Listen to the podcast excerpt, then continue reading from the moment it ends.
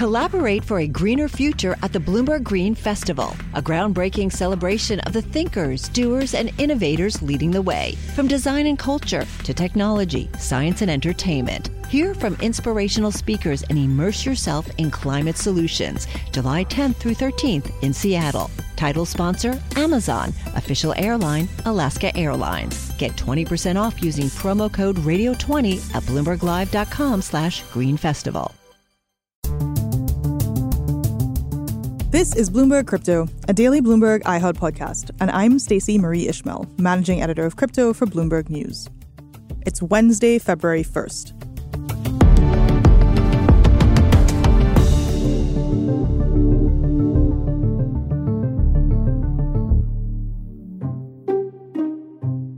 One of the biggest shocks to the crypto markets in the past couple of years happened in 2021 when China issued its most significant crackdown yet on all things digital assets. Fast forward to 2023, and there are signs that the country might be softening that stance ever so slightly. Now, just to set the scene a little bit, this is all related to broader signs and some speculation that the country is quote unquote reopening in other words, that as China loosens the restrictions it had imposed to deal with the coronavirus pandemic, that this is having benefits in all different parts of the economy. Here with me today to discuss China's potentially softening stance on crypto is Bloomberg reporter Muyao Shen.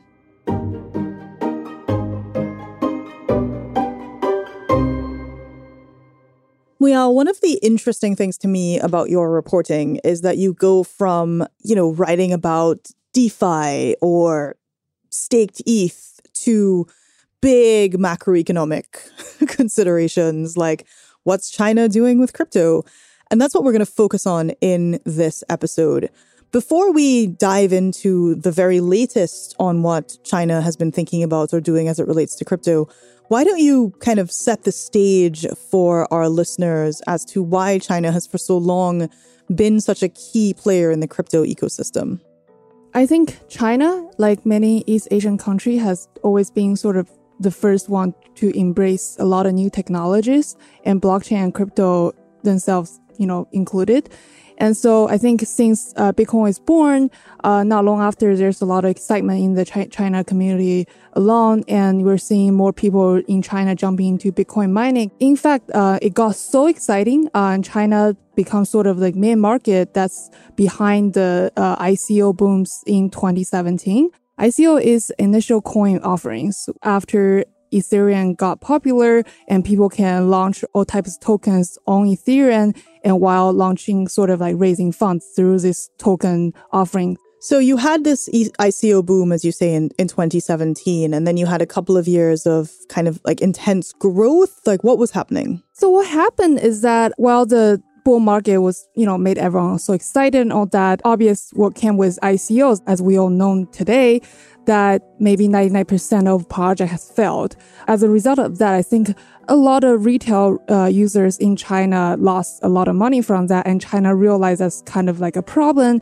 They need sort of like address that. I think since then, China have been sending all sorts of like discouraging messages around like being engaged in cryptocurrency, and that went to really, really, really severe. I think in 2021. Because one of the messages, you know, if I'm thinking back to it was like a weekend when the pronouncement landed from China, there was this big focus on the concern that declining crypto prices and to your point, investors losing money could lead to societal upheaval. Yes, I mean that has always been one biggest issue for Communist Party in China as someone who's from China.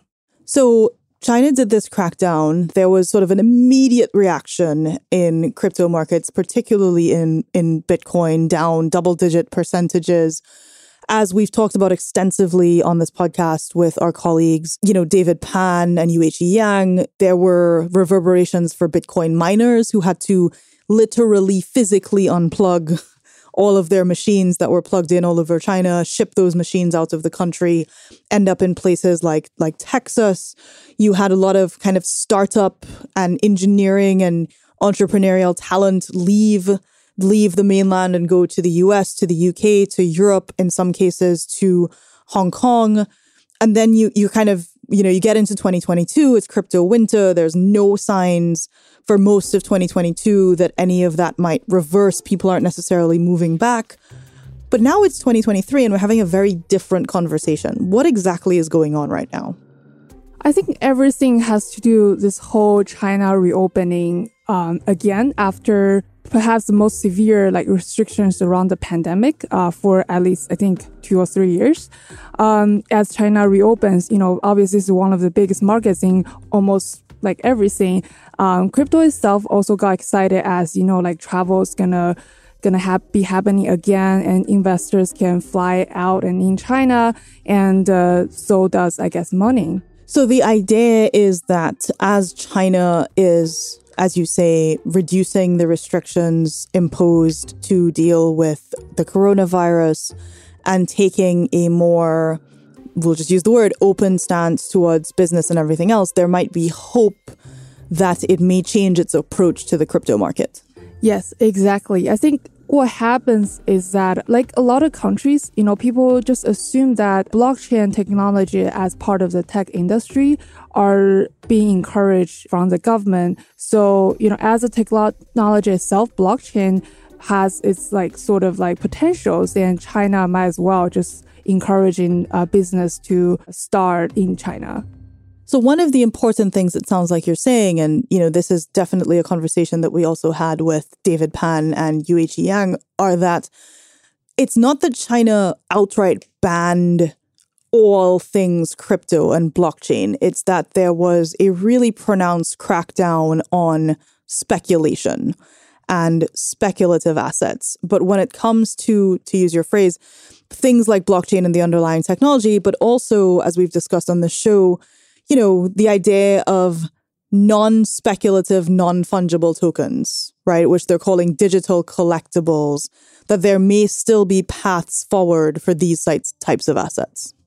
Yes, I agree on that. Um, but for me, um, I guess it's just a little bit too optimistic because how do you sort of um, having a blockchain without the crypto? Mm-hmm. That to me, the structure doesn't really make sense. So um, I am really not sure like how promising the future is there for any sort of crypto companies to restart um, their entities or whatsoever in China. After the break, you'll hear more from Muyao Shen on how China's stance on crypto could, with an emphasis on could, benefit the industry. Collaborate for a greener future at the Bloomberg Green Festival, a groundbreaking celebration of the thinkers, doers, and innovators leading the way, from design and culture to technology, science, and entertainment. Hear from inspirational speakers and immerse yourself in climate solutions. July 10th through 13th in Seattle. Title sponsor Amazon. Official airline Alaska Airlines. Get 20% off using promo code Radio20 at BloombergLive.com slash Green Festival.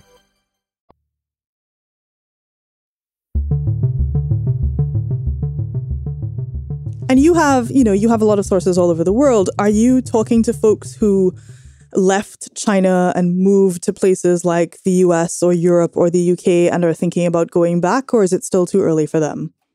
I think it's quite early. Um, uh, actually, a lot of my sources who were originally based in China have moved to places like Singapore, where you know, or Dubai, where they have a strong Chi- Chinese community as well.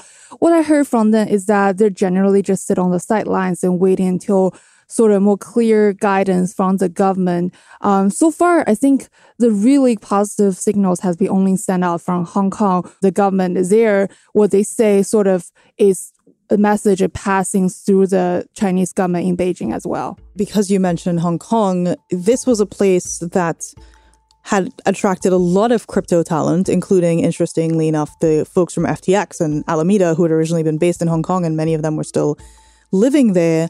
And the reason that entities like FTX left and went to places like the Bahamas is because they thought that Hong Kong would also be cracking down on crypto in the aftermath of the China crackdown. Is what I'm hearing from you that the atmosphere in Hong Kong is still less restrictive than on the mainland? What are we hearing? Actually, um, recently, uh, Hong Kong had an event uh, that's very much focused on Web three development, and um, the the participants there, who's I think a lot of them are from the uh, Hong Kong government, were sending um, very encouraging messages to business about um, we are welcoming Web3 companies to come here and to be part of this industry here in Hong Kong. Um, and I also heard they're poten- they're going to be potentially sort of uh, licensing around trading crypto for retail investors in Hong Kong mm-hmm. this year. Um, all of them sound quite promising, I guess. But I think like a lot of other industries that's non-crypto, I think because the relationship between Hong Kong and mainland China, you know, all of this can be changed just overnight. Um, mm-hmm. I think people, again, like most of them are just sit on the sidelines and not sure if it's really a good time just to go back to Hong Kong. And to your point about timing, you know, it's not like crypto markets are doing amazingly at the moment. Why would this be a moment that folks think that China might want to soften its stance, given that other regulators around the world seem to be toughening up theirs? I think that's a really good question. I am not sure about that. You know, like it's like hard not to mention our very well-known Chinese investor Justin Sun in this conversation, since he's one of sort of like the first people on Twitter mention about how China is sending of positive signals around this whole reopening and embracing cryptocurrency. But I would like to point out in his Twitter thread about uh, uh, their positive and their optimistic, he did not mention the word blockchain non-crypto at all. So I feel like it's really a sort of guessing, you know, or like under trying to understand what China is, is sending out at the moment. Got it.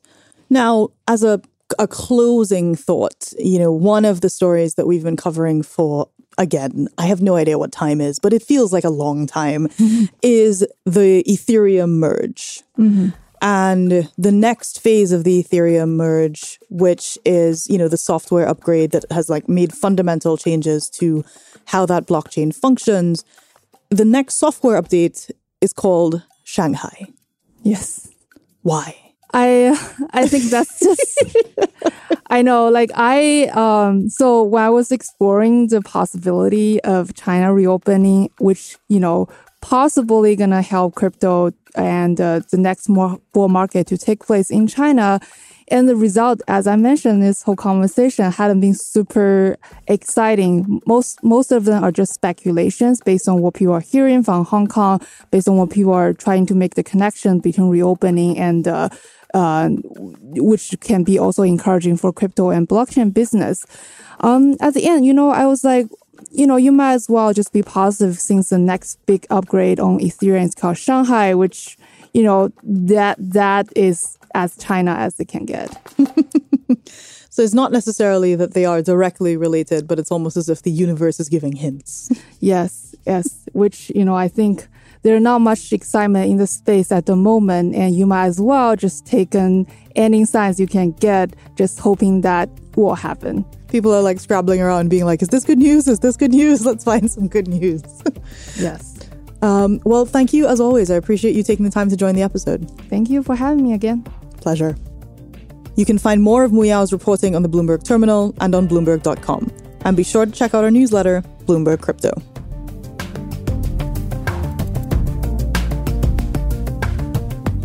This is Bloomberg Crypto, a daily podcast from Bloomberg and iHeartRadio. For more shows from iHeartRadio, visit the iHeartRadio app, Apple Podcasts, or wherever you get your podcasts. Send us your comments, questions, or suggestions for the show to crypto at bloomberg.net. The supervising producer of Bloomberg Crypto is Vicky Vergolina. Our senior producer is Janet Babin. Our producers are Mohammed Farouk and Sharon Barrero. Our associate producers are Ty Butler and Moses Undum. Desta Wonderad is our engineer. Original music by Leo Sidran. I'm Stacey Marie Ishmael. We'll be back tomorrow.